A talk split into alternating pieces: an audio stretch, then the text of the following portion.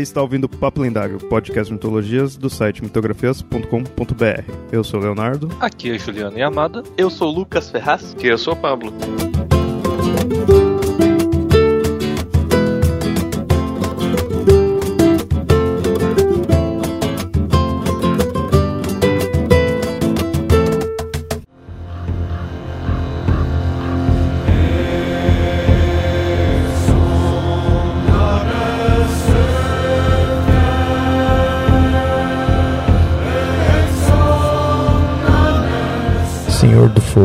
Senhor da trapaça, a dualidade encarnada que em meio aos deuses traz astúcia e calúnia, mas com imagem difamada.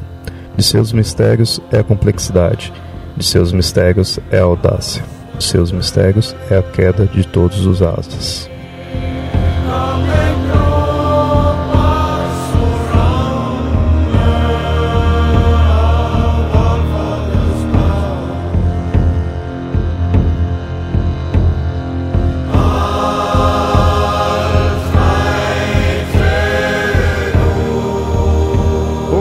Nesse episódio então nós vamos falar sobre o Loki, deus nórdico da trapaça. Um dos deuses assim que eu vejo apesar dele ter um, um aspecto maligno, até certo ponto, ele é um dos deuses mais adorados é, atualmente. Tá sendo adorado por causa do Tom Hiddleston. Segundo minha esposa, é por isso mesmo. Não, eu digo assim, não talvez tão popular. Popularmente é mais aí pelo, pelo que tá no- nos filmes, assim. Mas o pessoal que estuda a mitologia nórdica, eu vejo que gosta bastante do Loki, eu acho, pela complexidade. E por isso até a gente tá fazendo um episódio aí sobre ele, pra mostrar. Ele é, de fato, sim, considerado um dos deuses mais complexos da mitologia nórdica. Ele acaba sendo bem importante, ele tá em várias lendas, e ele é complexo porque ele tem um aspecto meio dúbio. Não dá se considerar ele inteiramente mal ou não. Isso numa visão que a gente tem do nosso atual dualismo, bem ou mal. Tem aspectos que você mostra bem ele como um vilão e tem aspectos que não. E não só esse aspecto dúbio, mas ele tem, teria vários aspectos porque ele é considerado o deus do fogo, da trapaça, que é mais conhecido, né? A questão de ser tra trapaceiro. E ele também tá muito ligado à magia. E uma coisa que é bem característico dele é o poder de assumir várias outras formas de pessoas, de animais, inclusive mudando o sexo dele. né? Algo que também é complexo nele acaba sendo o próprio nome. A origem em si, o significado do nome dele é meio duvidoso. Segundo um estudo de um professor de línguas e literatura escandinava, chamado Regis Boyer, o nome dele pode significar desde lobo, pode significar também fim, aranha ou ar. E aí no caso ar tem uma outra tem uma outra pronúncia loptre. Ele chama ele de chama. E aí esse do chama é interessante, pronunciaria-se log. E isso é o nome de uma outra divindade, se não me engano, até um gigante, considerado o gigante das chamas. E aí pode ter uma relação de, na verdade, terem meio que unido as duas divindades, por causa do nome semelhante, ou o nome acaba se tornando semelhante por causa dessa união, fica meio esse dúbio, essa origem. Consequentemente, por ser considerado um deus da chama, acaba sendo também considerado um deus do fogo. E aí a pronúncia dele seria Lodur. Outras formas de chamar ele também é de Loki, com E, e Lotur. Mas isso de deuses terem vários nomes é extremamente comum. Bom, como falei, o mais interessante dele é esse aspecto dúbio que ele tem.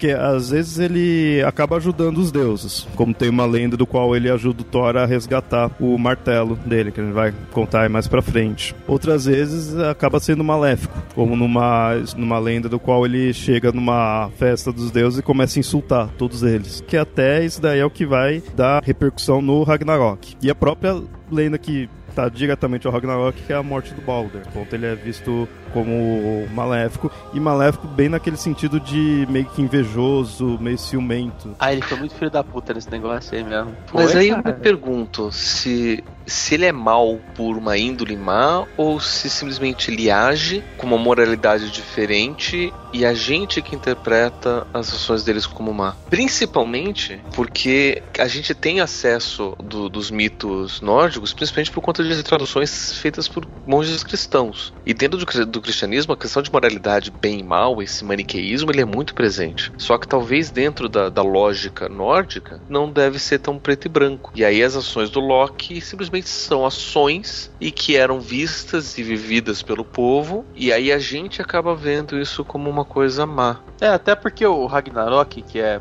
talvez seja né, a, a, coisa mais terrível que ele faz, como chegou pra gente, como a gente interpreta hoje com essa visão dualista que a gente tem por causa dessa bagagem cultural. Tô extrapolando, não sei, mas talvez não fosse algo tão ruim para os povos daquela época, porque é um ato de renovação, né? É o mundo sendo destruído e recriado para uma nova fase, uma coisa meio cíclica até, que acontece em várias mitologias. Até a própria questão do Ragnarok, assim, talvez não sejam visto como algo ruim, para eles. Era como algo inevitável, algo pesado, algo talvez até de certo ponto até meio incômodo, mas eles lidavam assim, vai acontecer.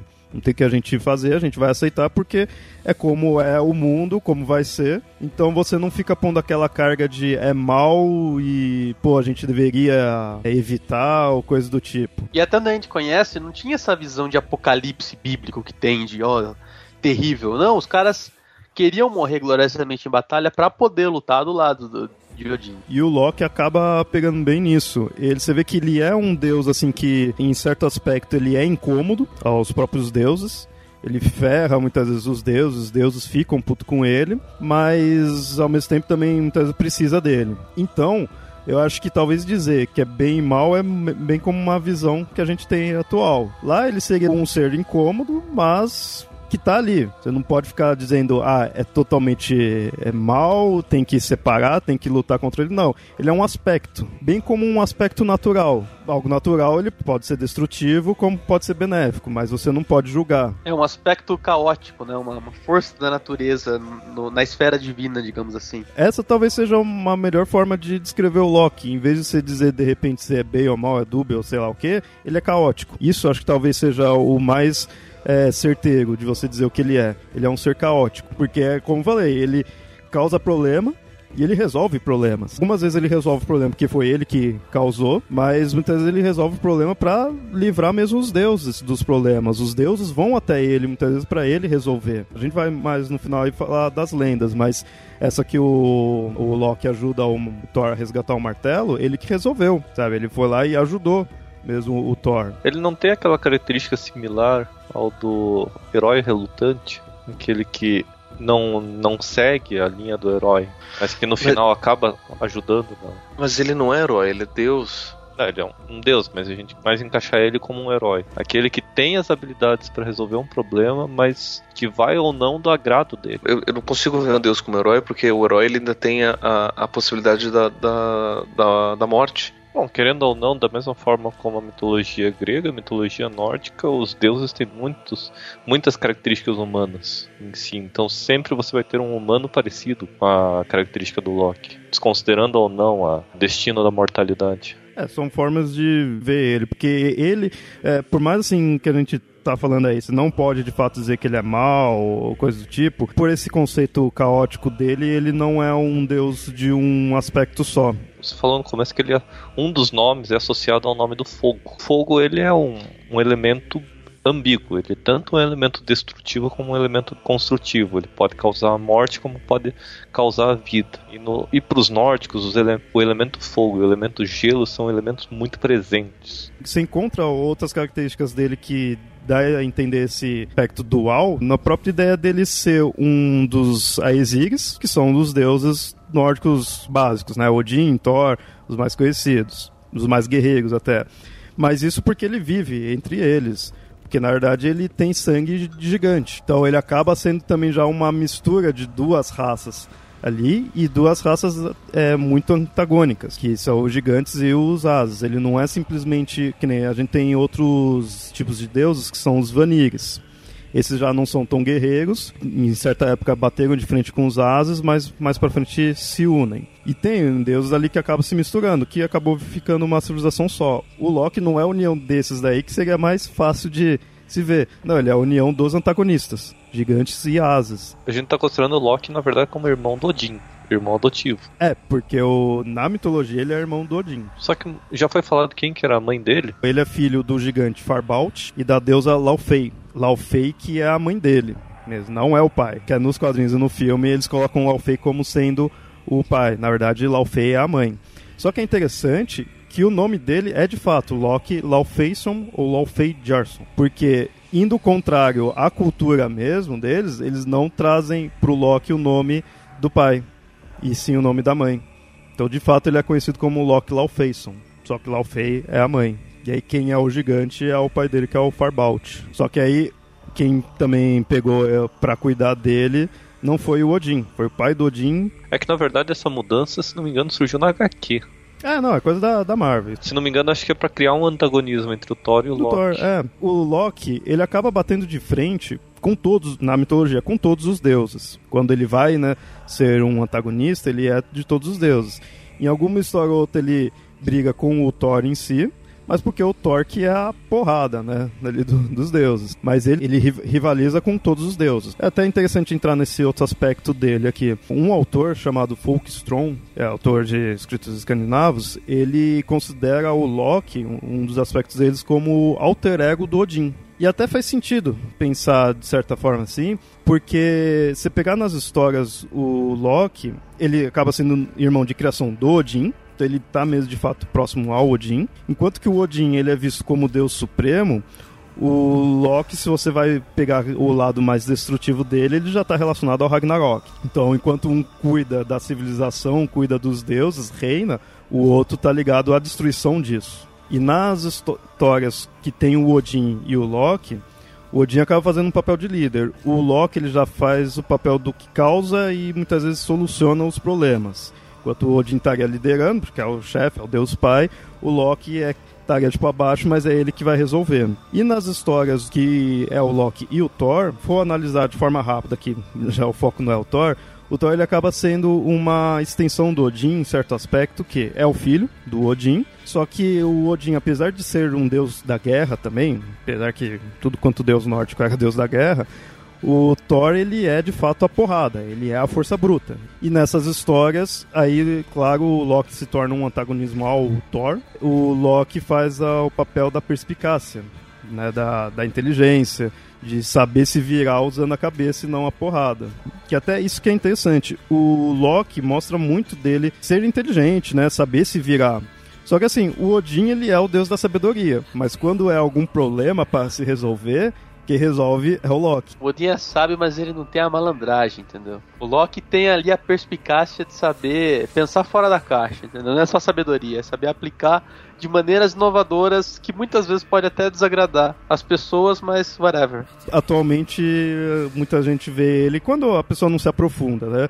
Acaba vendo ele como um aspecto ruim, e aí se é ruim, acaba é, julgando uma, um aspecto mais demoníaco. Existe um mitólogo chamado Schulfus Burgess, que ele considera o Loki como um reflexo do Lúcifer. Só que essa ideia já é por um, qualquer estudioso mesmo assim de mitologia nórdica, da cultura nórdica já refuta isso daí. Mas seria natural que surgisse essa ideia. É a premissa básica de que o, o mito cristão, o mito original, porque obviamente, né, o Deus cristão é o Deus criador do mundo, daí todos os outros mitos e culturas originaram do, da, da cultura judaica. É aquela ideia, se você for pegar uma cultura que é bem diferente, vai quebrar esse, esse conceito, né, de se é ruim, é mal, é, é demônio, né, demoníaco. Vai quebrar mesmo. O Loki é um, um belo exemplo disso. Quase todas as religiões elas têm ah, os dois lados, o lado da ordem e o lado do caos. Na religião nórdica, ela não, não, não foge à regra. O Loki ele ocupa esse espaço. É que acabam falando, não, o Lúcifer baseou. As histórias do Lúcifer, Lúcifer foram. serviram de base pro Loki, ou vice-versa. Não, os dois eles ocupam o mesmo papel, com coincidências e similaridades, eles são fatores caóticos, mas se você vê o cerne de cada um deles é completamente diferente. Principalmente porque Lúcifer ele tem um papel de antagonista direto do deus principal e, e dentro de uma visão bem maniqueísta. Tem claramente o que é um certo e claramente o que é um errado. E Lúcifer ele engloba todo o aspecto excluído dessa, dessa primeira divindade.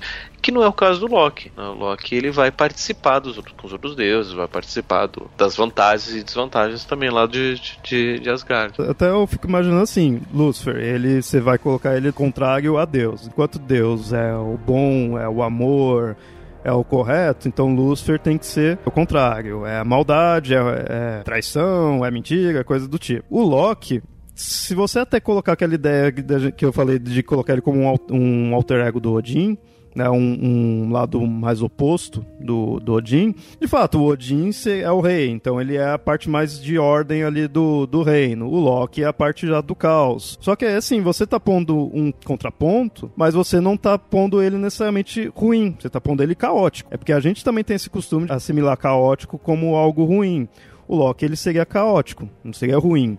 Da mesma forma que o Odin, se você, como todo bom deus antigo, você vai ver coisas que ele fez que é meio assim, meio avarento, coisas do tipo. Coloca mais a ideia do respeito ao Odin do que de fato ao Odin é, é 100% bondade. Então você não põe o Odin 100% bondade, você não põe o Loki como 100% maldade. Mas você põe ele como rei, como o, o gerador da ordem. O Loki você põe o gerador do caos. E aí, esse aspecto que a gente está pondo aqui dele ser dúbio, traz para ele o aspecto de trickster. E ele é bem considerado assim, só que uma coisa que eu me espantei é que essa ideia de considerá-lo como um trickster, de de fato chamá-lo como um trickster, é meio recente. Foi em 1933 que um cara chamado Jean de Vries que fez um estudo sobre o Loki e aí considerou ele como um trickster. Eu achei bacana isso daí porque quando você fala trickster, quando vai analisar sobre trickster, sempre citam o Loki. Ele é um ele é meio que às vezes chamado de um trickster more. Trickster, para quem não conhece, é esse tipo de personagens dúbios, aquele personagem que é, é comum que faça trapaças, vai fazer as coisas em benefício próprio, mas assim, você não vai julgar ele ser mal ele não tá ali pra destruir tudo. Ele tá ali pra ele. Para os brasileiros, acho que a figura mais próxima ao Trickster é o Saci. Tem uma coisa interessante: no Supernatural, os dois irmãos Winchester eles enfrentam um Trickster. Mais pra frente é revelado que o, o Trickster que eles enfrentam e nunca conseguem derrotar é, na verdade, o, o Loki. Depois é revelado que ele, na verdade, é o Arcanjo Gabriel, mas isso não vem ao caso. Tem outros tricksters também, só para dar mais alguns exemplos da mitologia africana, que ficou mais conhecido pelo livro do Neil Gaiman, que é o Anansi, né, que é a figura da aranha lá e tal. Pensando um pouco mais assim na, na parte celta, não muito em mitologia, mas uma coisa mais folclórica, tem os leprechauns também. E tem mais um que eu tava lembrando de celta também, que é o Taliesin, que é da, das lendas da, mais da, da parte galesa ali que é o, o Bardo, né, o Taliesin, que também tem um pouco disso. Mas o, o mais forte que, que, eu conheço, que me vem à cabeça mesmo, é o Loki. É, e, e é interessante que um outro deus, só para fazer uma comparação aí com o Loki, que é considerado trickster, é o Krishna. Isso é muito bizarro, assim, mas quando você pega a lenda dele, você percebe porque Krishna, ele é bem uma ideia de Deus bondoso tudo mais, mas quando ele vem aqui pra Terra, ele fica com a malandragem dele, porque o Trickster seria isso, seria um malandro. o interessante é que o Trickster, em muitas lendas, muitas mitologias, ele, ele é comum de se ligar com os seres humanos, de repente algum herói, algum personagem tem o Trickster e tem que enfrentar, né? O Trickster passa a perna, alguma coisa assim. O Loki já não. O Loki você vê que ele é sempre as histórias deles é com os deuses. Você não vê lendas dele envolvendo com a com a humanidade diretamente. O fato de você pôr ele como Trickster já, já tira bem essa ideia dele ser um vilão, de fato.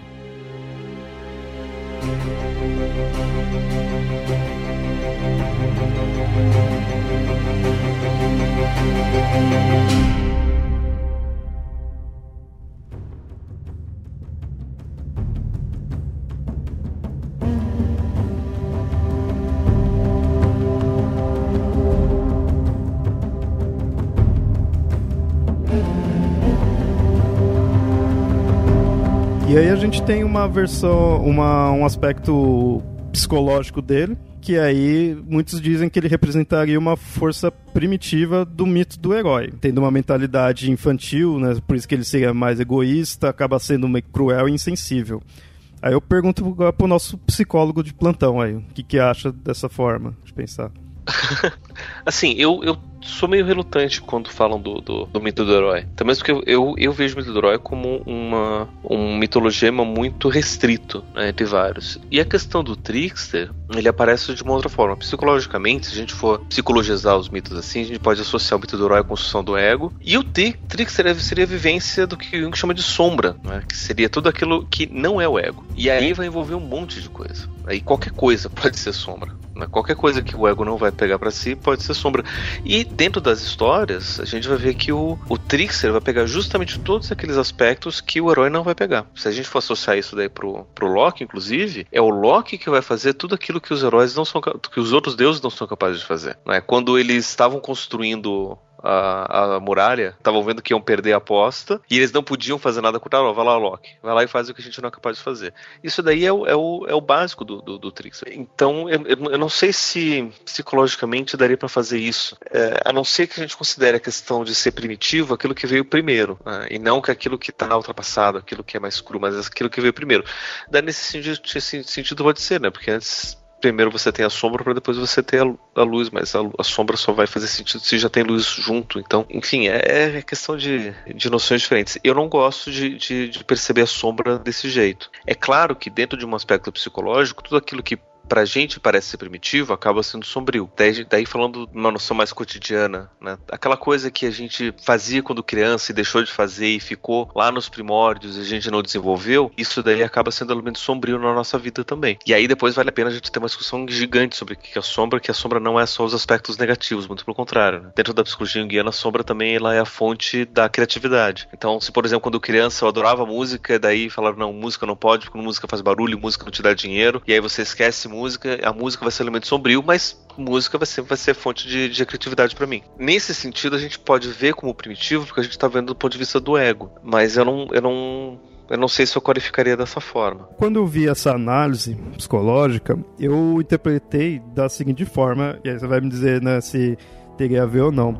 Como seria tipo uma forma primitiva do mito do herói e até uh, acabei falando, né, que ele teria uma mente de criança, seria egoísta. Então assim, como se o herói fosse alguém com esse tipo de mentalidade, mas que vai amadurecendo. Então de repente até num vai num, numa história de herói clássica, o herói comece assim, mas termine já amadurecido, então ele já não seria mais egoísta. Agora o Loki, tipo, ele ficou nisso. Porque o Loki, se você tirar a parte egoísta dele, ele não vai mais ser o Loki que a gente conhece. Eu interpretei ter essa, essa visão assim. Dá para ver dessa forma, mas eu ainda fico com aquela noção que a gente ainda tá tendo uma noção muito egocêntrica, sentado tudo no herói, sentado nessa figura principal iluminada que deveria ser o certo. E aí vendo a sombra, vendo o Trickster, vendo o Loki como sendo aquele lado ainda ou não desenvolvido, ou que ficou para trás, vendo o egoísmo como uma coisa errada, vendo essas características como uma coisa que a gente precisa superar. Ou seja, a gente tá colocando valores em cima dessa, dessa dicotomia. Fazendo a mesma coisa que os cristãos estavam fazendo com Loki há 1500 anos atrás, a gente tá fazendo agora com o Trickster e com a sombra. Claro, considerando o herói como o cara e valorizando ele melhor do que o seu oposto, obviamente a gente vai ver o Loki dessa forma. Mas eu, como psicólogo, eu temo em colocar esse tipo de valor, principalmente porque a gente vai estar ignorando todo o resto que também precisa ser valorizado. E uma série de problemas psicológicos que a gente enfrenta e vê no consultório é consequência direta dessa dicotomia que a gente cria, dessa desvalorização desses aspectos que são humanos. O Yamada mesmo falou que o Locke vai representar características humanas. A gente vai estar desvalorizando isso em detrimento de outros valores, e aí uma série de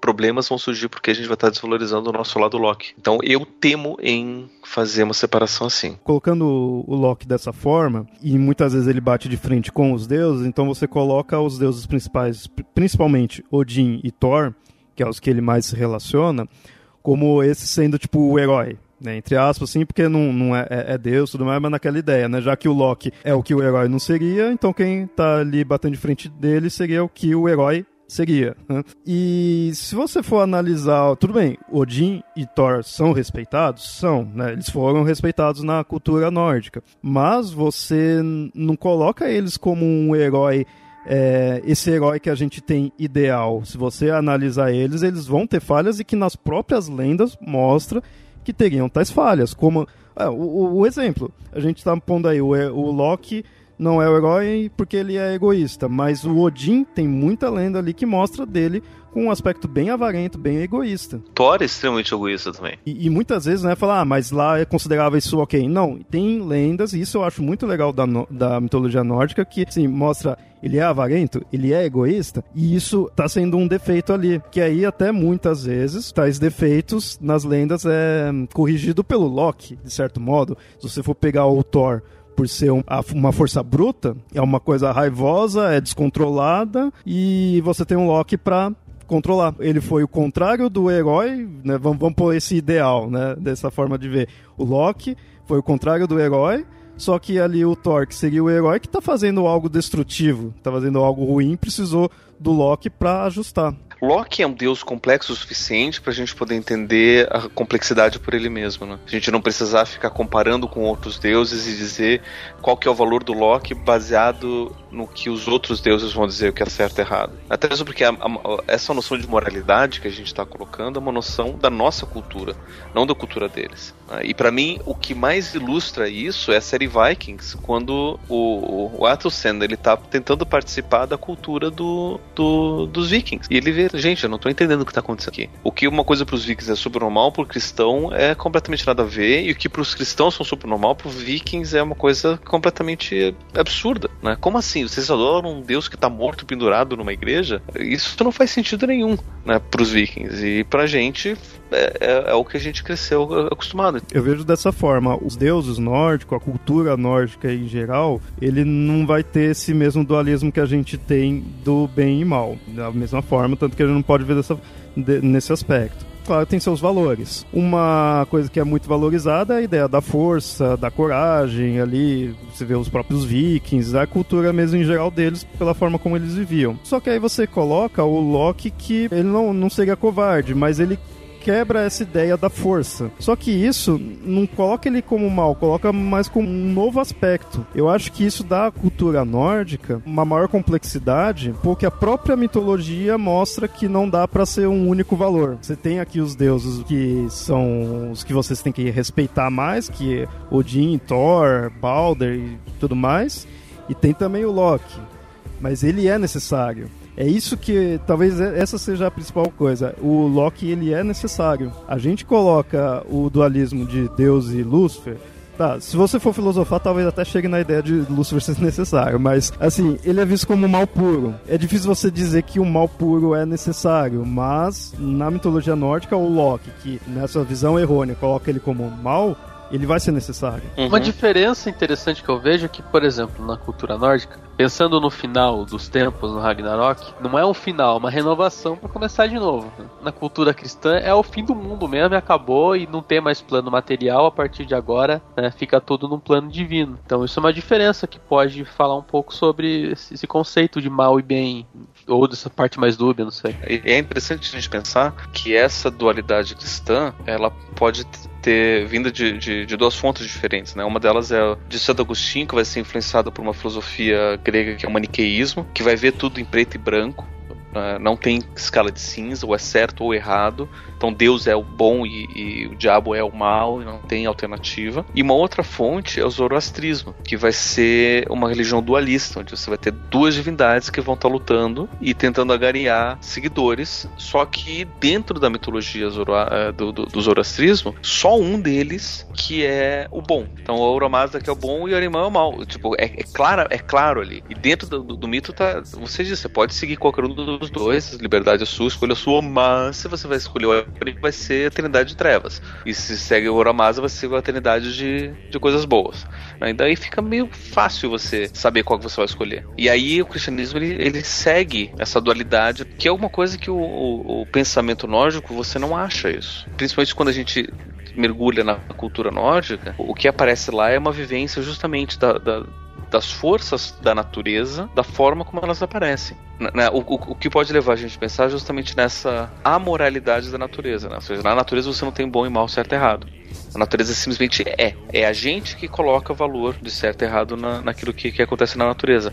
Loki talvez personifique essa característica. Né? Se os deuses eles estão trazendo características humanas e a gente coloca o que é certo e errado, e mesmo assim os deuses nórdicos eles têm aquela escapadinha, que nem todo deus é completamente certo ou completamente errado, o Loki ele tá lá para lembrar. A gente é natural. A gente tá aqui para viver o que a gente tem que viver, acabou. E o Loki, você, pelo menos eu nunca vi nada que mostre idolatria ao Loki, os próprios nórdicos mesmo.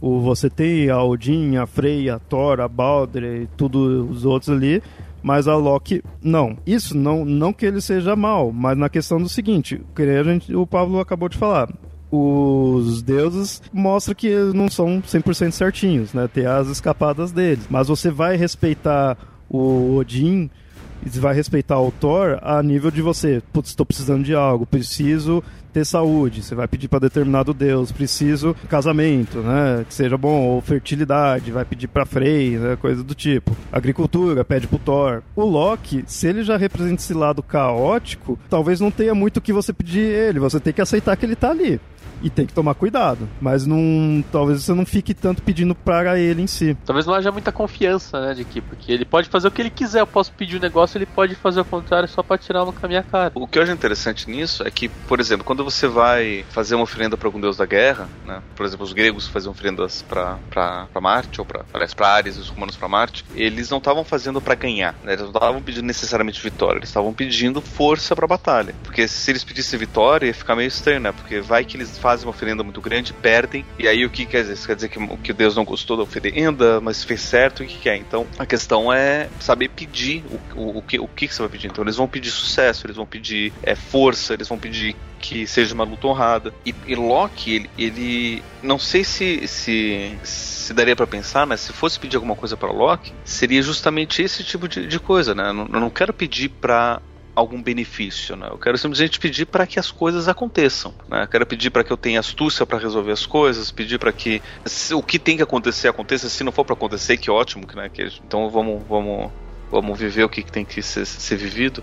É mais por essa, essa, essa naturalização. Eu fico imaginando, né? se eu fosse nórdico e tivesse que pedir alguma coisa para para algum deus, para Loki, seria alguma coisa nesse sentido. Não, não necessariamente pedindo, pedindo um favor, mas até mesmo para eu me colocar numa certa sintonia com essa com esse caos da natureza. É, eu, eu fico pensando se talvez os que estivessem mais próximos assim mesmo do Loki, talvez não sejam os magos ou algo relacione já mais a magia, a feitiçaria, já que o Loki ele tá ligado à magia, apesar que tem outros deuses que tá relacionado ao, aspecto de magia. Mas não sei, né? Talvez é uma coisa que eu não, não, encontrei nada, então eu fico pensando nisso. Talvez magos. Clérigo, não, Clérigo vai juntar tudo pro, pros deuses, né? É que eu tô pensando em versão D&D, né? é o mago, clérigo, assim. Mas eu fico pensando se talvez é, os sábios que mexeriam mais com aspectos de magias não, não acaba se aproximando mais do Loki. Bom, mas vamos agora falar ainda mais da história mesmo do, do Loki. A gente falou aí da família dele, dele ser filho do gigante Farbaut e da Laufey. E acaba sendo criado como irmão de Odin, pelo deus Bor. Mas a família dele não para por aí, ele teve filhos. Ele acaba sendo até bastante famoso por isso. Os filhos deles são importantes. No caso, ele é pai com, com a gigante, mais uma vez relacionando com gigantes, né? Com a gigante Angriboda, ele acaba tendo três filhos, que é o Fenris, aquele lobo gigante, a serpente Jormungand, a serpente gigante também, e a deusa do submundo Hela. No caso, são três seres é, monstruosos, apesar da Hela ser dita como uma deusa, ela tem um aspecto sombrio, aspecto tenebroso, já que ela cuida do submundo, não necessariamente ruim também. Por outro lado, os, dois, os outros dois filhos já têm esse aspecto ruim mesmo, eles já são ditos como monstros, que os três vão se relacionar no Ragnarok junto ao, ao, Loki. Então, esse você vê o aspecto do Loki ligado já ao Ragnarok. Tanto ele quanto os três filhos dele. Mas ele teve mais filhos. Ele também foi pai de dois deuses chamados Nagi e Narf. Esse já não tem tantos detalhes sobre eles, mas ele é interessante ver que ele foi com a deusa Sigyn. A deusa Sigyn foi o que de fato foi a mulher dele. Você vê que tem amor mesmo ali. Porque o, o Loki, quando foi preso pelos deuses, que acho que acho que ele foi a gota d'água, né, os deuses já não aguentaram mais, pegaram e prenderam ele numa pedra, com uma cobra pingando veneno dela no rosto dele e esse veneno causava mal para ele, causava dor e aí ele acabava se mexendo ali, tentava sair, isso causa o terremoto no mundo. Só que aí a Sigyn ia lá e cuidava dele, ela sempre tentava encher uma tigela, algo ali para o veneno não atingir ele só que vez ou outra acabava pingando porque ela tinha que trocar quando enchia. Né? E aí ele tremia de dor. Então você vê que ela cuidou dele. Mesmo depois dele preso, mesmo do que ele fez, ela continuou cuidando. Então, talvez tenha, tenha amor ali. E, assim, esses são os filhos que ele é pai. Tem o que ele é mãe, que é o cavalo do o cavalo do Odin, Eu acho interessante que até nisso a gente pode ver o aspecto dual dele, que tem um cavalo, que é a montaria do Odin, que estaria do lado mais ordeiro da força. Ao mesmo tempo que ele tem três filhos que são muito do mal, né, cara? Que é o Lomo Ferris, que vai participar do Ragnarok, né? A própria Hela, que vai comandar os exércitos do Ragnarok, que é a deusa do submundo, e a serpente Jorgamund.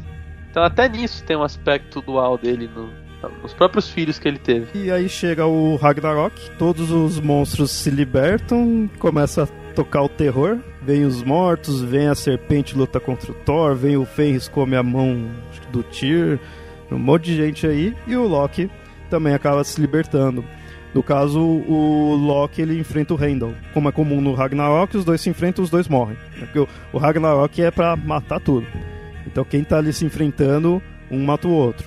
E o antagonista do Loki, nesse caso, se torna o Heimdall. Isso é interessante, se você for colocar... Aí por isso que eu falo, o Loki ele é antagonista dos deuses, quando, né, quando ele vai bater de frente é dos deuses. Porque você imaginar, é irmão de Odin, é o alter ego de Odin, então ele vai enfrentar o Odin. Não. Ah, é do Thor, né? Porque já que todo mundo acha que ele é vilão do Thor. Ele vai enfrentar ele? Não. É o Heimdall que ele acaba enfrentando. Eu acho justo para o Randall, porque o Randall tava lá guardando a ponte dele de boa, o cara vai lá, zoa tudo, tem que ser ele para pegar ele, meu. eu ia ficar puto também, eu ia falar, eu vou pegar esse maldito, é minha ponte.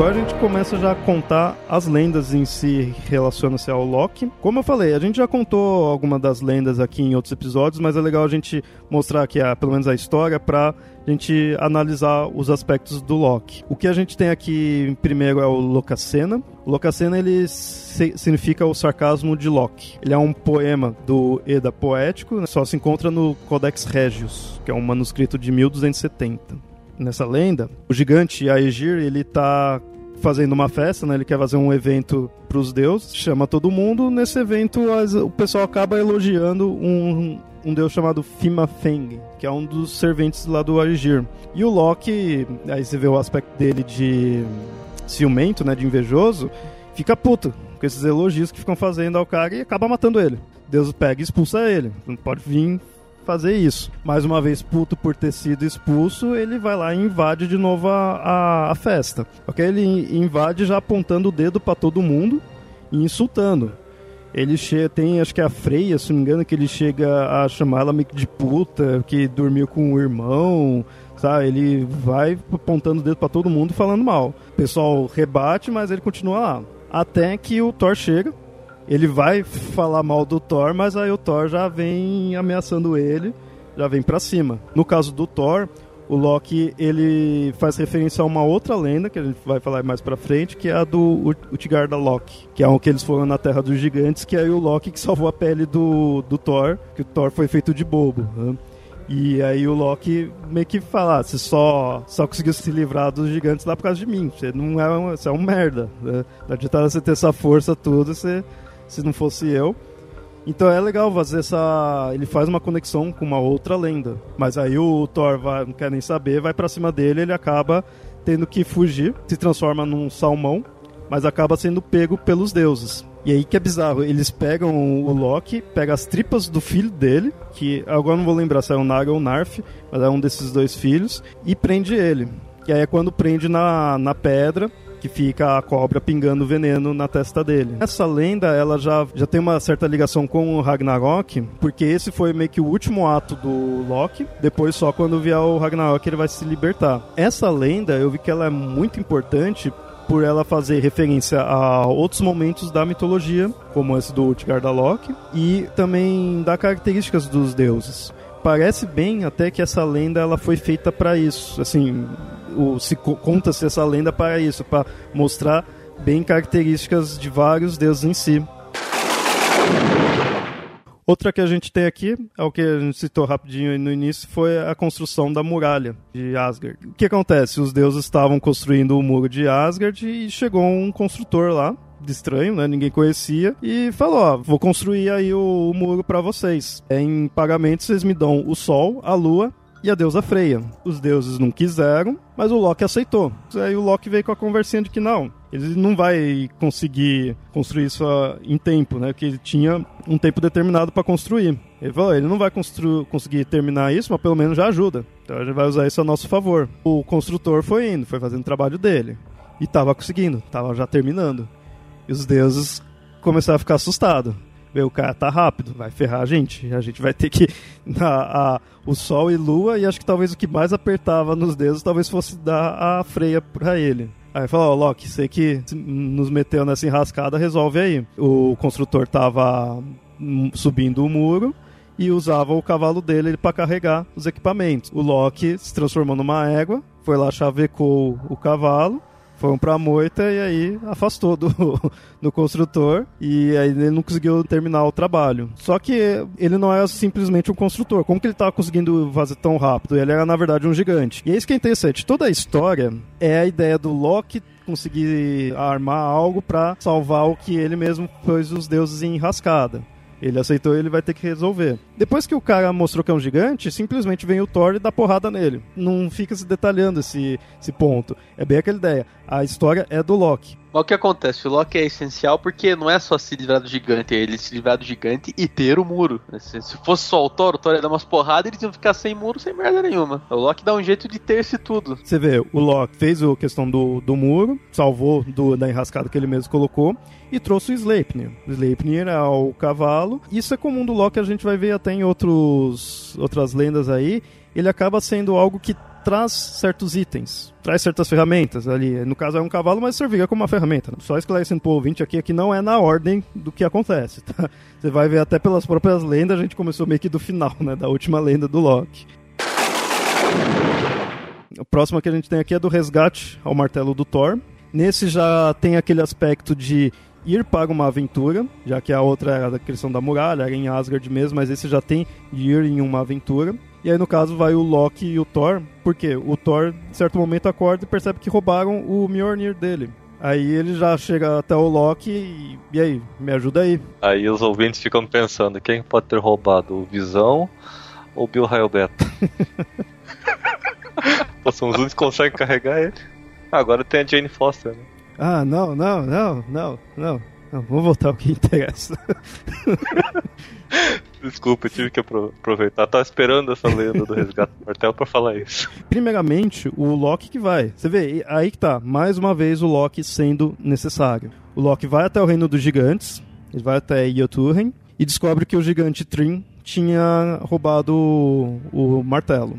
O Loki volta, conta lá pro Thor e fala, ó, tá lá com o gigante. Só que ele falou que só vai devolver o martelo se vocês derem a deusa Freya como esposa. Mais uma vez, o mesmo conceito de, de dar a, a deusa deles como prêmio. E aí os deuses se reúnem lá, tá, beleza, como que a gente vai fazer? A gente não pode, mais uma vez, né, ofertar a nossa deusa. O Randall que acaba tendo a ideia, então, do Thor se disfarçar de deusa. Ele se disfarçaria mesmo da própria Freya. O Thor, acho que no reservar a masculinidade dele no não aceita, mas o Loki acaba convencendo. Isso mostra também a ideia do Loki ter a lábia. Thor, disfarçado de Freya, vai junto com o Loki. O Loki, no caso, estava disfarçado de ajudante né, da Freya. E eles estão lá é, jantando com o gigante. Já está terminando o jantar, aí o gigante vem trazer o, o Mjolnir como presente de casamento. Então, aí você vê que o, o gigante não ia devolver porcaria nenhuma. ele ia manter o martelo com ele até ele traz como presente para a Freya, né, de casamento. E aí finaliza-se da mesma forma. O Thor pega o martelo e desce a porrada no gigante e destrói todos os outros gigantes. E paga por aí. Ou seja, essa história, ela acaba sendo até semelhante à da muralha, na questão que o Loki vai lá, tem que resolver, tem que pensar, ver o que, que faz. A ideia foi do Randall, mas ele que ajuda, ele que tá lá junto com o Thor e termina com o Thor dando porrada. eu sei que pode parecer estranho, mas imaginar o Thor disfarçado de freia é, é estranho. É que você fica pensando em desenho animado. desenho animado, você fica imaginando o Thor vestido de mulher. Ela deve ter ficado meio feia, né? eu fico imaginando, na verdade, perna longa. Pernalonga vestido de Nossa. mulher engana, enganava todo mundo. Ué, tem aquele do Pernalonga que ele tá vestido de Valkyria, né? Ter ficado nesse estilo. Puta que pariu, tem mesmo. Mas esse daí mostra um, um que meio ridículo, vou, entre aspas, né? Vou dizer ridículo, mas vou explicar aqui. Da mitologia nórdica. E aí fica aquele ideia, será que é, foi transposto dessa forma, quando passou-se pro, pro mundo cristão, eles colocaram esses aspectos para tornar ridículo? Mas também tem algumas análises que põem assim, meu, as histórias deles eram assim, e, mas isso não perdia o respeito. Acabava, às vezes tinha até um lado cômico, né? Eu já vi alguns estudiosos analisando, mas era, a história era essa. Porque a gente talvez não aceite muito bem.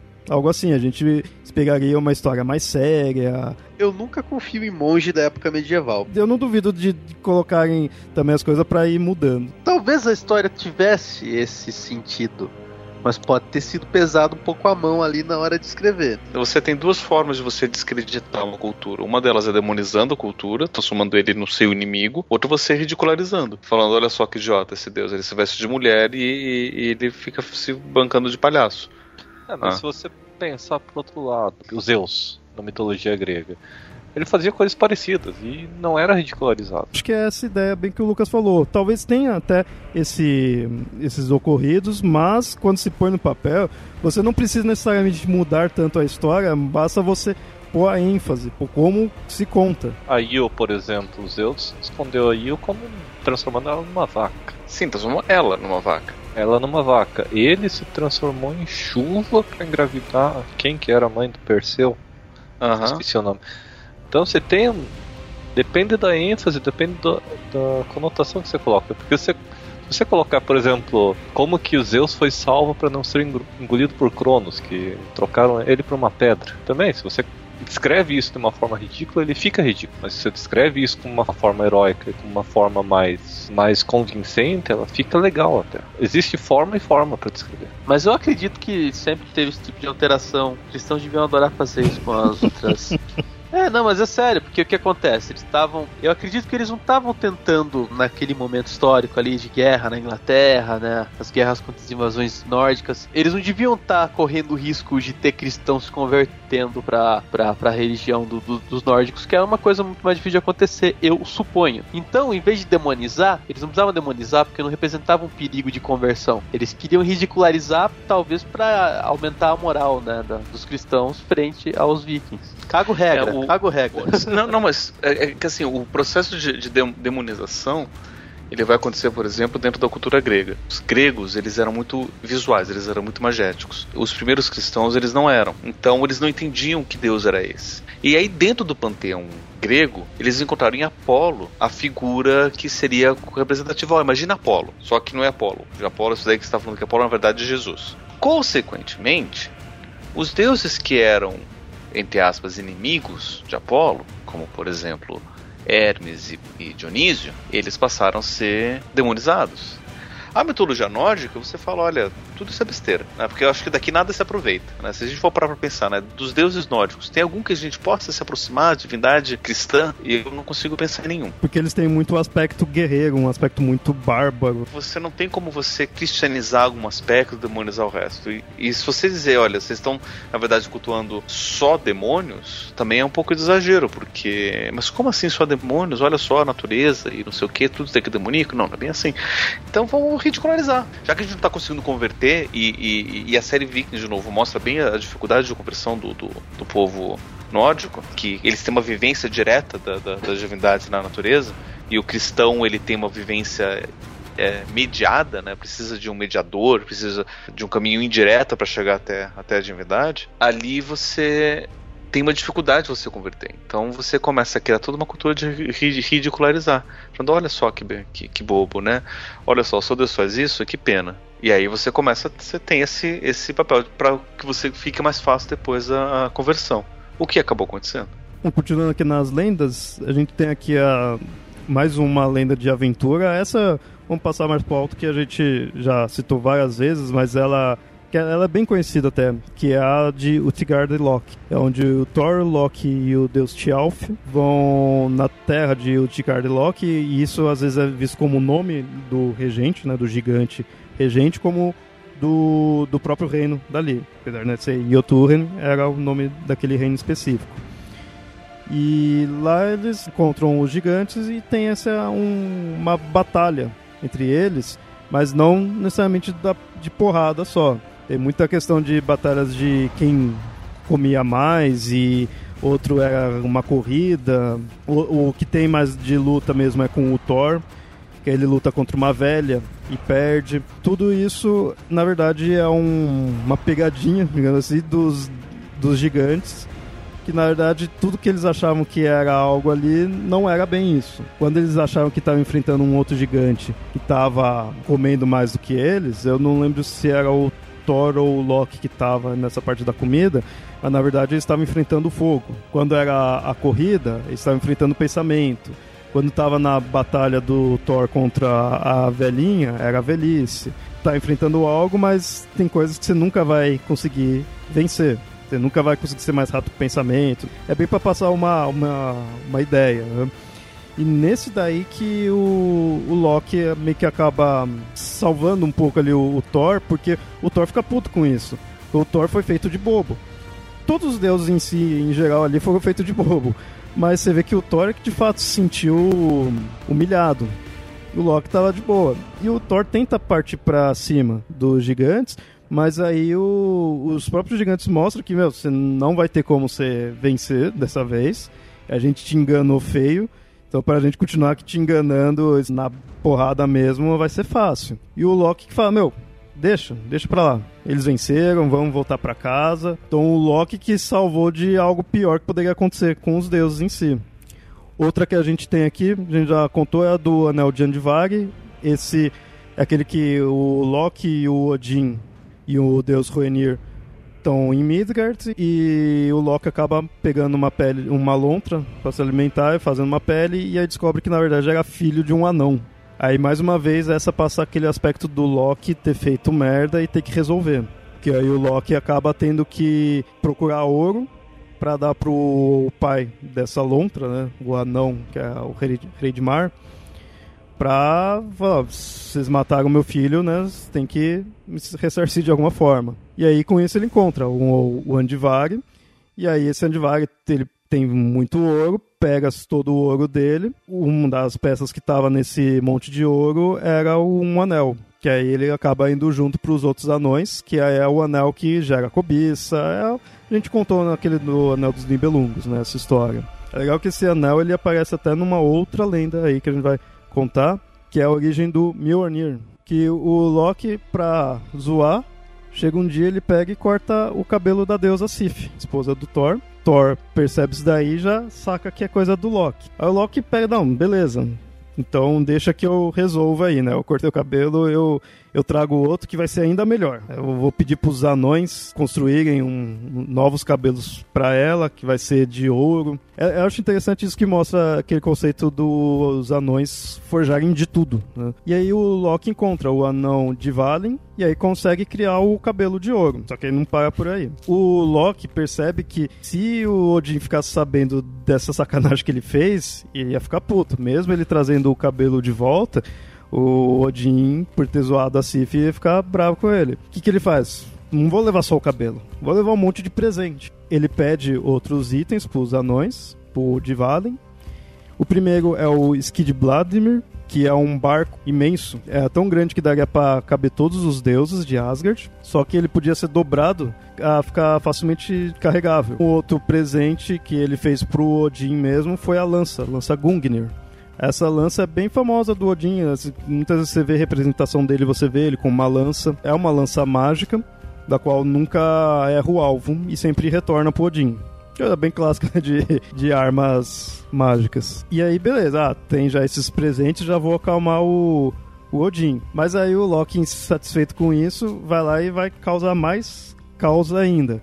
O que, que ele faz? Ele vai até outros anões ferregos, um anão chamado Brock e o irmão dele chamado H, que aí ele começa a pôr na fogueira e fala, ó, o Dvalin fez esses itens aqui. É, ele vai ficar famosão com isso tudo, vocês vão ficar esquecidos, vocês não acham que vocês conseguem fazer coisa melhor? Os anões percebem que ele tá querendo meio que dar uma enganada neles, mas aí o Loki pega e fala, ó, se vocês conseguirem criar algo melhor ainda, eu prometo minha cabeça para vocês. Os anões não, não iam com a cara do Loki, tava já enchendo o saco, aceita, né? E aí eles criam o Burst, que é um javali de ouro gigante voador. criam também um anel chamado Draupnir, e esse anel é aquele o anel da lenda do Andvar. Em algumas versões tem algumas diferenças desse anel, mas muitas vezes você vê que relaciona-se a ele. Que ele é um anel que ele criava a cada nove dias, ele criava mais anéis. O item, o anel, ele é um, um item mais místico na mitologia nórdica e nas outras mitologias você não tem esse misticismo tão forte. Ele é mais um símbolo, por exemplo, no para os egípcios ele era um selo, para os gregos ele era mais um adorno. Ele era mais para indicar de onde que você veio mesmo. Na região mais pros nórdicos ele poderia ser um, um item com poder místico até um poder quase divino. E é interessante que você vê que ele tem esse aspecto místico e ele passa esse aspecto de cobiça. E os anões estão conseguindo criar. Criaram um javali, criaram um anel. E o Loki mostra assim, porra, os caras estão conseguindo fazer. Os caras são foda. Tem que atrapalhar eles, né, senão minha cabeça né, já era. E aí eles se transformam numa mosca e fica lá. Toda hora atazanando eles, mas eles mesmo assim conseguindo fazer. Num certo momento, ele de fato atrapalha os dois anões no momento em que eles estavam fazendo um martelo que aí no caso é o Mjolnir mesmo. E aí o martelo não se tornou muito bem feito, que ele atrapalhou. Por isso que o Mjolnir, quando você vê até as representações dele, ele tem um cabo curto e é um martelo muito, muito pesado. Aí o Loki e os anões iam levar os itens para os deuses e ver o que, que o Odin achava. Questão que o Odin adorou tudo, ficou felizão. Né? Pegou a, a lança para ele, todos os itens, gostou. Então o Loki tava ferrado. Porque mesmo o martelo o Mjolnir que não foi 100% bem feito, ele gostou. Que ah, é pesado, então, putz, quem vai carregar? Aí que se torna o martelo do Thor. O Thor era o único que era capaz de, de levantar o martelo, porque o martelo era pesado, não porque ele é digno nem nada. E, e aí o Loki ferrou, vou perder minha cabeça. E os anões falando, ó, você prometeu a cabeça, corta aí. O que, que o Loki pega e fala, ó, prometi minha cabeça. Eu não prometi meu pescoço. Se vocês forem tirar minha cabeça, vocês vão danificar meu pescoço. Vocês não podem fazer isso. Aí o Odin, é, ok, né, vai, ele teve, tem argumento. Mas qual que era aquela outra lá que eles tinham que tirar a cabeça do Loki sem derramar sangue? Segue a mesma ideia, né? De vamos cortar a cabeça. Ah, não, mas aí vocês vão causar outro tipo de dano também. Eu não prometi isso. Tem o filme do Alto da Compadecida, onde eles brincam com isso, né? Ele, ele, ele, que esse casa, ele tinha que pagar o dote pra poder se casar com a menina, só que não tinha o dote pra poder casar. Então ele pediu duas tiras de couro. Das costas. Das costas dele, pra poder pagar. E aí veio com o Grilo, acho que é. É o Grilo o, e o Chicó. É o Chicó, acho que foi o Grilo que veio com, com a, ou o Chicó que veio com, com a ideia de. Foi prometido duas tiras de couro, certo? Mas não foi prometido sangue. Então você tem que tirar o couro sem cair sangue. Se você se cair sangue, você tá pegando a mais do que devia. E aí, como ele não podia pegar o couro sem tirar o sangue, então ele desistiu. Nesse daí do, do Loki, de fato, eles não puderam né, fazer isso. Já que não podia derramar sangue ou não, não, não causar dano ao pescoço. O Odin aceitou esse argumento. E eles falaram, ah, então gente precisa de uma outra punição. Aí foram lá e costuraram a boca do Loki. Bem a ideia de o Loki que fica com a, com a lábia, fica jogando conversa, convencendo os outros. Eles pegaram e costuraram a boca dele. Por isso, você encontra algumas imagens do Loki, principalmente uma, uma imagem bem famosa é um que ele está desenhado numa pedra, que tá ele e tá com a boca costurada. Outra lenda que a gente tem aqui, a última lenda, é a, do, a morte do Balder. Essa talvez uma das lendas mais importantes da mitologia nórdica. O Balder tinha tido pesadelo sobre a morte dele. Quando ele conta pra mãe dele, a Friga, ela vai até o Odin e o Odin vai tentar saber, né, o que está acontecendo. O Odin acaba descobrindo que de fato era o destino do Balder morrer e que isso estaria ligado ao Ragnarok. A Friga fica desesperada, meu, não, não pode. É, meu filho, não quero que ele morra. Aí ah, aquela ideia clássica que ela vai viajando o mundo todo, convencendo todos os seres do mundo a não causar mal ao Balder. O Loki ouve sobre isso, fica com inveja, mais uma vez mostrando a questão da inveja dele. Ele se transforma numa velha e vai ficar lá perto da Friga, começa a conversar com ela. E aí o assunto acaba puxando a, a invulnerabilidade do Balder. O Loki descobre que um ser escapou dessa promessa, que era um visco. Nesse caso, a Frigga achou que não ia, ele não seria um, um perigo, não teria como causar mal para o filho dela. Então ela nem fez questão de falar nada. Passou-se um tempo, os deuses estavam lá comemorando a, a invulnerabilidade né, do Balder, todo mundo tacando coisa no Balder, atirando machado, atirando martelo, ele lá aguentando numa boa, nada causava dano nele. O Loki então o que que faz? Ele pega esse visco, transforma numa flecha. Ele vai até um deus cego chamado Rodir e convence ele a participar do, do evento lá que tá atacando as coisas no as armas no Balder e direciona até a, a flecha para ele tudo ele solta. Atinge a flecha atingindo o Balder acaba matando. E aí que é o desespero de todos os deuses que com isso, além do Balder morrer, vem o Ragnarok. Tu não acha nessa aí que o Loki atuou só como agente do destino, digamos assim? Que o cara já estava destinado a morrer? Era já previsão, né? Ele vai morrer e vai trazer o, o Ragnarok. É interessante que essa lenda mostra um pouco aquele conceito de vamos burlar o destino. Ah, o Balder viu que vai morrer, ele vai mesmo morrer, vai trazer o, o Ragnarok, mas não, a gente tem que burlar, mas no fundo, no fundo não dá. Isso me lembra aquele conceito que quanto mais você foge do destino, mais ele chega perto para você, mais ele cria meios para acontecer. É que nem o, a história do Édipo, que é uma das mais impressionantes histórias de tentativa de fuga do destino, que não, não, deu, não deu jeito, o destino chegou. E essa da Friga, não, não imaginou que o único ponto que ela esqueceu seria o ponto que seria usado para a morte do, do Balder. Um pouco do Aquiles, né? O único ponto que não, não tornou vulnerável é o que causa de fato a destruição. É, o Aquiles, o próprio Siegfried, que ele teve, que ele se banhou com, com sangue do dragão. Só que na hora que ele se banhou, uma folha grudou nas costas dele exatamente atrás do coração. E aquele ponto não, não se banhou com sangue, então aquele ponto virou o único, a única vulnerabilidade dele. É o aspecto comum do herói invulnerável mas com um ponto fraco mortal. Mas é, e é interessante puxar dessa ideia de ah, tava destinado a causar isso, porque no, no grego, né, que tem bastante disso, acaba sendo o, a pessoa tenta fugir do,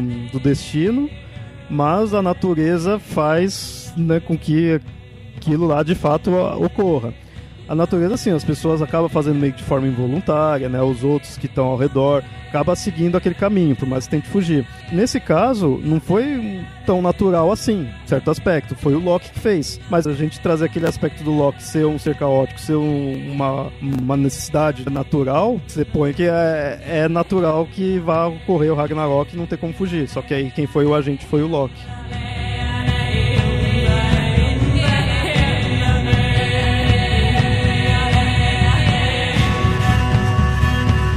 Bom, esse foi o Loki mitológico, seus aspectos, sua complexidade. Mas o Loki ele tem ficado famoso aí por causa de filmes, mas que vem por causa de quadrinhos, né? A gente encontra o Loki em outros os pontos sem ser a mitologia. O que eu mais gosto, assim, apesar de que, na verdade, não é nem o Loki, né? É a máscara do Loki. O filme, o Máscara primeiro era mais infantil, mas tem os quadrinhos, para quem não sabe. Os quadrinhos ele era bem agressivo. Quem já leu o Encontro do Máscara com o Lobo viu que é um quadrinho insano. Onde mais? Putz, ele apareceu no American Gods, né? Sim, sim, tem ele American no American Gods. É o Loki. Ah, o Loki, tá certo. Mas eu não lembro o que, que ele faz assim se ele história. era ele era um outro presidiário. No começo no começo ele aparece lá junto da, da, da, da cadeia começa a colocar umas minhocas na cabeça do cara. Aí depois ele volta no final. Tem os arcos de Sandman que também tem um Loki. Tem no, no Supernatural como a gente já falou antes né? Mas é, é estranho que o Loki ele não é um deus muito popular mas ele é muito conhecido. Isso que é engraçado. Pelo próprio quadrinho da Marvel e agora e agora ele tá com tudo apareceu no primeiro Thor. Era um vilão, mas não chamava tanta atenção, chamou atenção mais no, nos Vingadores. Depois, literalmente, salvou o filme do Thor, do Mundo Sombrio, e agora vai ser o praticamente protagonista do Thor Ragnarok. Querendo ou não, como eu acabei entrando no mundo de mitologias por causa dos quadrinhos, então Thor, Loki, esses nórdicos foram os primeiros né, que, eu, que eu conheci. O interessante do Loki assim, ele acaba fugindo muito do conceito do Loki mitológico também, né? Tipo, é outro personagem, normal isso, mas é, se você for analisar, talvez ele esteja mais próximo do Loki mitológico do que o Thor, se comparar da Marvel com o Thor mitológico. Agora eu não lembro de nenhuma outra desse. Acho que é isso, estava procurando aqui, né? pelo menos na Wikipedia, a gente falou de todas as referências que estão na Wikipedia. Tem umas referências mais obscuras ali que eu... ninguém sabe o que é.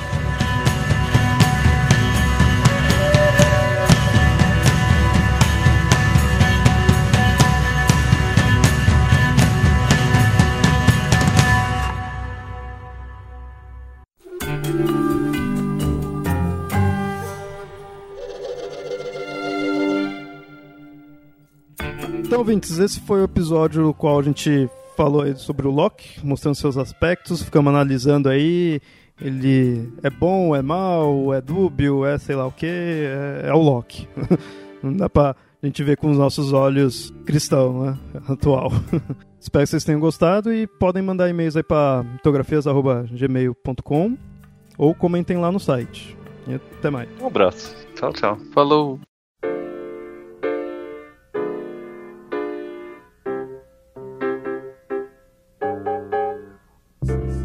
Tá pensando que eu sou Loki, bicho? Sou malandro velho, não tenho nada com isso. Cê tá pensando que eu sou Loki, bicho? Sou malandro velho, não tenho nada com isso.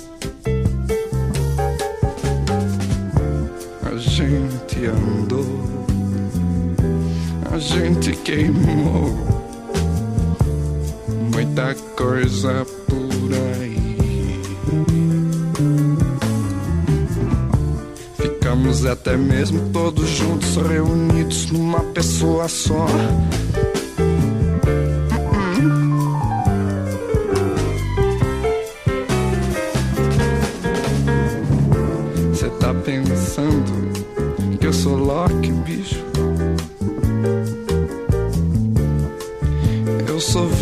Mas gosto de viajar por aí.